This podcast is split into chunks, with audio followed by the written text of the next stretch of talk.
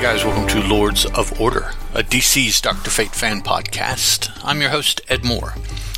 If you would like to leave feedback, you can email it to drfatefanpodcast at gmail.com. Leave comments on the Facebook and Google Plus Lords of Order pages. You can tweet me at Teal Productions, T E A L, and bigtimenoise.com slash Dr. Fate is the website where I post the episodes. You can leave comments there. Our story today is a modern story, uh, very modern, as a matter of fact. It is dated January 2018. It comes from the New Talent Showcase number one that DC recently published. Dr. Fate had a nine page story in it. Uh, it's about the sixth story, I believe, if I recall, and it's entitled The Cost of Magic. It's written by David Accampo, illustrated by Sam Lotfi, colored by John Rauch, and lettered by Dezi Sienty. Now, the story opens with uh, Dr. Fate in combat with a large um, werewolf looking creature. It looks rather lupine, but it has other features. Um, nasty, nasty claws on its hands, uh, a rather long, almost serpentine tongue, um, it's also wrapped occasionally with uh, d- draping gold bands, almost like metalworks, and there are jewels um, on the body. Some of them look to be hanging, some of them look to be embedded. Now, there is a big green jewel embedded in its forehead above its eyes. As it's attacking Dr. Fate, um, it is in the backgroundish portion of the picture. It is also holding a human captive in its arms, in one of its hands, which are upraised over its head. Dr. Fate is uh, both of these um, figures, the uh, demon, we'll call it, looks rather demonic, and Dr. Fate are standing on a street somewhere in Salem, Massachusetts. We see people running around, smoke. There's an overturned car that appears to be on fire. Uh, some leaves I see have been drawn on the cobblestones of the street. Dr. Fate is casting something. Um, he's not voicing the spell, and it doesn't appear to be anything other than uh, concentric energy nimbuses that surround his two hands. But he launches this attack at the creature and the creature does suffer such that it explodes rather violently.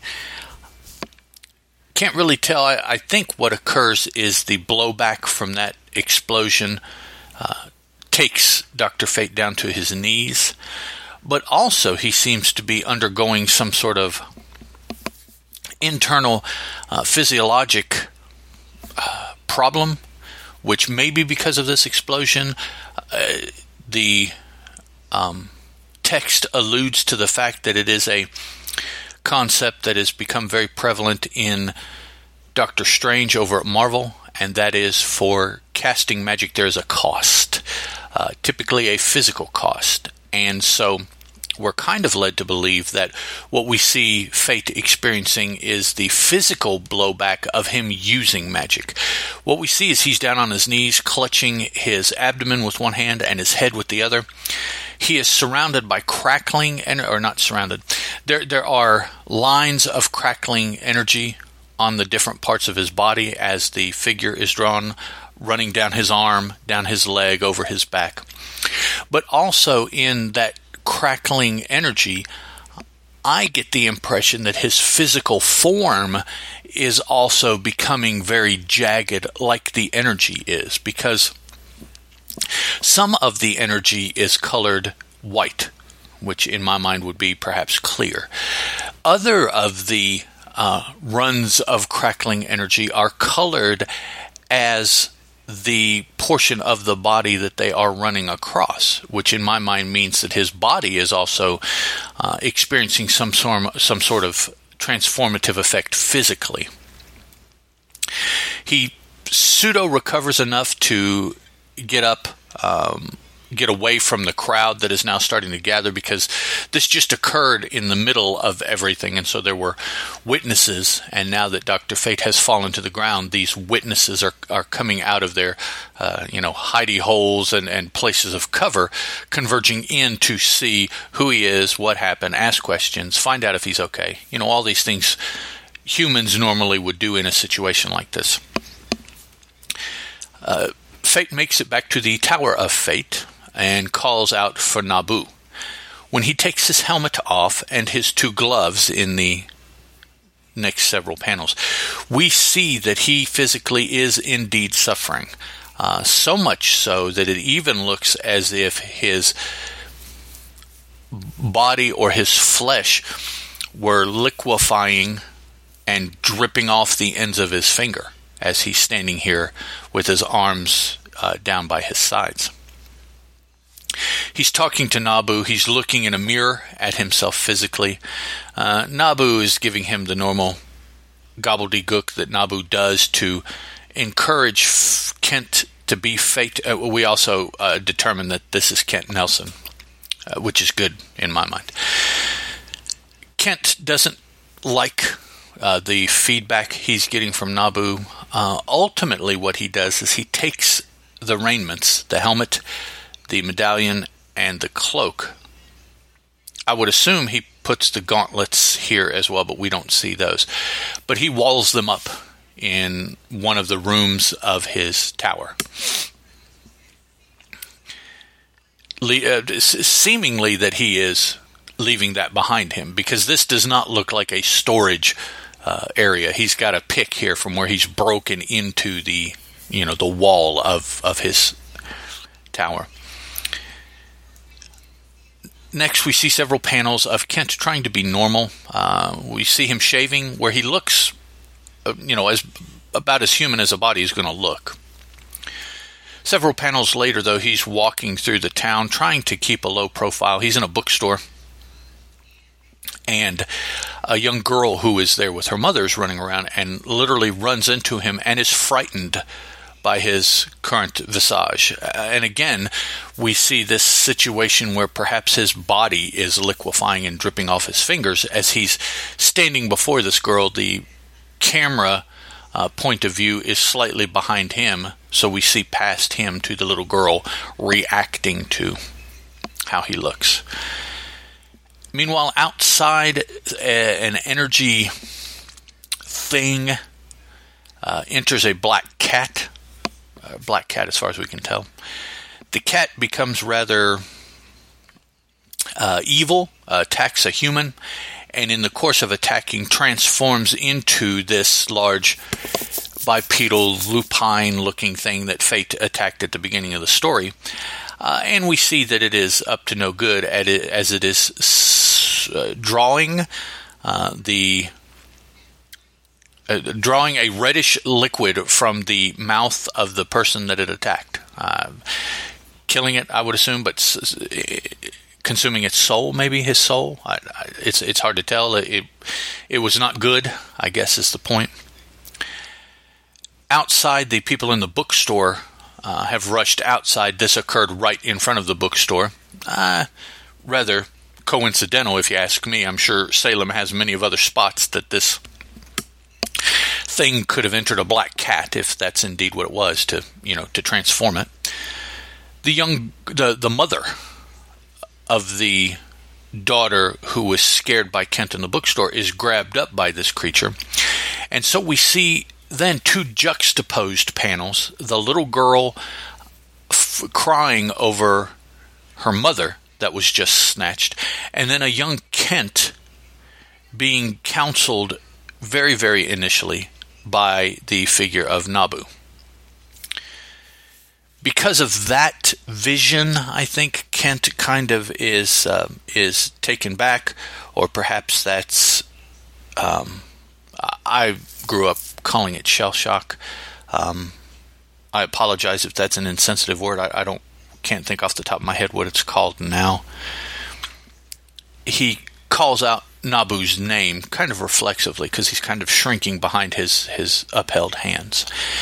The raiments, that he walled up in the tower break through, zip through the air, and land on in Kent, transforming him to Dr. Fate.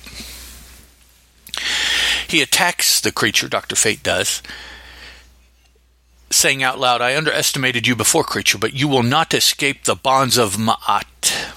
And we see tendrils leaving his hands that solidify into wrappings of uh, bandage like quality around the creature with Egyptian glyphs on them. The creature is able to rip through these, though, and grabs Dr. Fate by the foot. And momentarily, I thought, was hoping he was going to uh, ragdoll Kent there on the street, much as the Hulk did Loki in the Avengers movie. But uh, alas, I, I, was left holding the bag, as it were, as uh, Dr. Fate breaks free. But he notices in the energy signature of the creature, it's not something necessarily that he visually sees, but something he senses, I gather, as he is able to sense magical energies and he sees amongst the energy that makes this creature is a glyph and it's a glyph that he recognizes. And because of where the glyph is and his understandings of magic he realizes that the glyph means that this is another creature that has been imbued with magics to drive it into this bloodlust. And so if he can pull the cork he can drain these other energies, and this evil creature will become the much more passive creature that was the original. So he does this, Dr. Fate does, and we see spirits, it looks like spirits leaving this body, almost uh, like, and I, am sorry for all these references, but they come to mind, and I, I try to be as um, spontaneous as I can when I record. Um, in the first, in the uh, let's see, I believe it was the first Scooby Doo live action movie involving Shaggy and uh, Mr. Bean, the guy that plays Mr. Bean, when Scrappy was filling with the souls of the people that he had captured. You know, he was expanding kind of like a balloon. Well, this is kind of what I envision here, only in reverse. As those souls, which at the end of the movie leave the body, the body returns down to normal. Here we see uh, Kent kneeling, acknowledging the original creature. He says, I see you now, one of Anpu's pets. You were meant to guide souls, not to consume them. So, this is a magical creature uh, that exists maybe uh, adjacent to our realm, or maybe it appears as one thing in our realm, but he recognizes it, recognizes it as this pet of Anpu. Now that we see it, it doesn't necessarily look like the cat that I thought it was originally. It looks more maybe Japanese folklorish fox. Um, the, Kent is then, or Dr. Fate is then struck by these waves of pain, uh, again with the energy appearing as two different things waves of energy on his body, but also perhaps it is transmogrifying his body he manages to get back to the tower, sees himself in a mirror, and when he pulls off his helmet, we see that he is indeed undergoing a physical transformation because now he has very pointy fingers, uh, claw like fingers, but his flesh appears as that that would be described as being a zombie. It, it, it appears that his flesh is dead.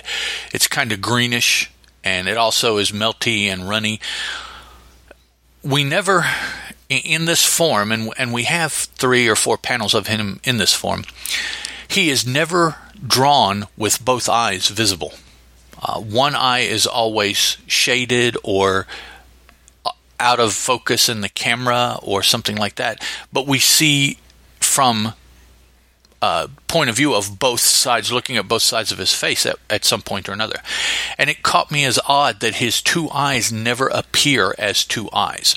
It's always one eye appears eye ish, and then the other appears whatever. It's not there, or it appears as just a dot of light, or, you know, these different different things.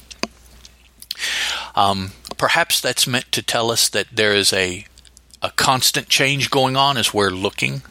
I'm not sure. Perhaps it was just artistic effect. Won't know unless we ask Mr. Lotfi about those panels in particular.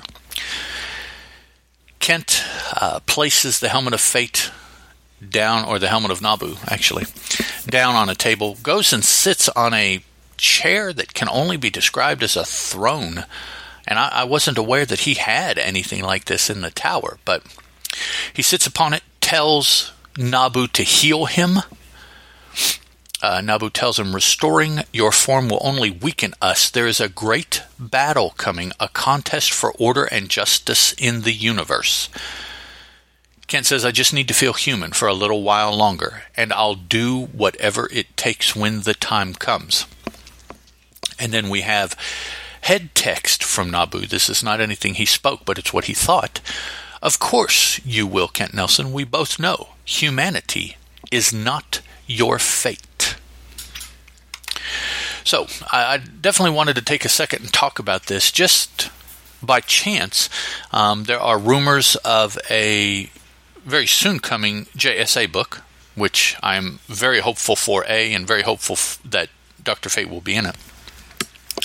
But also, uh, with all of this stuff going on with the uh, what is it called? Metal, I, I, think is the is the name that they're ascribing to the miniseries, or the other um, story that is integrating the Watchmen in the DC universe.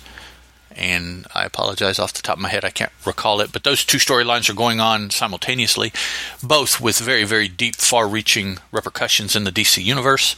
So, this upcoming thing that Nabu mentioned here could be one or both of those, or the aftermath of one or both. Um, so I thought that this could be a setup for how Doctor Fate is going to be used when next he appears, which I hope is very soon. Uh, curious to me that both Marvel and DC have really fixated on this cost of magic concept. Um, I'm not sure why or really where it, it you know became a thing, but we see now that they're both using it. Makes me wonder for the DC universe um, is uh, is Zatanna gonna be like this? Is there any effect on Blue Devil or uh, Detective Chimp? um, you know, so forth and so on. The Enchantress and just the the magical Deadman who has a miniseries out right now, but it's completely not related to anything, and actually, in my humble opinion, not very good. Uh, the art is smashing, the writing is no. So it makes me wonder, uh, long term, what this cost of magic will mean if other writers will pick up on it for their characters or not. All right, guys, thanks for coming all the way forward to contemporary time with me. Next episode, I will fall back to the More Fun Comics 1936 volume, issue 94, cover dated November, December 1943, for our next Dr. Fate adventure. Catch you guys next time. Ciao. Lords of Order is a Teal production, and as such is licensed under a Creative Commons Attribution, Non Commercial, Non Derivative 3.0 Unported License.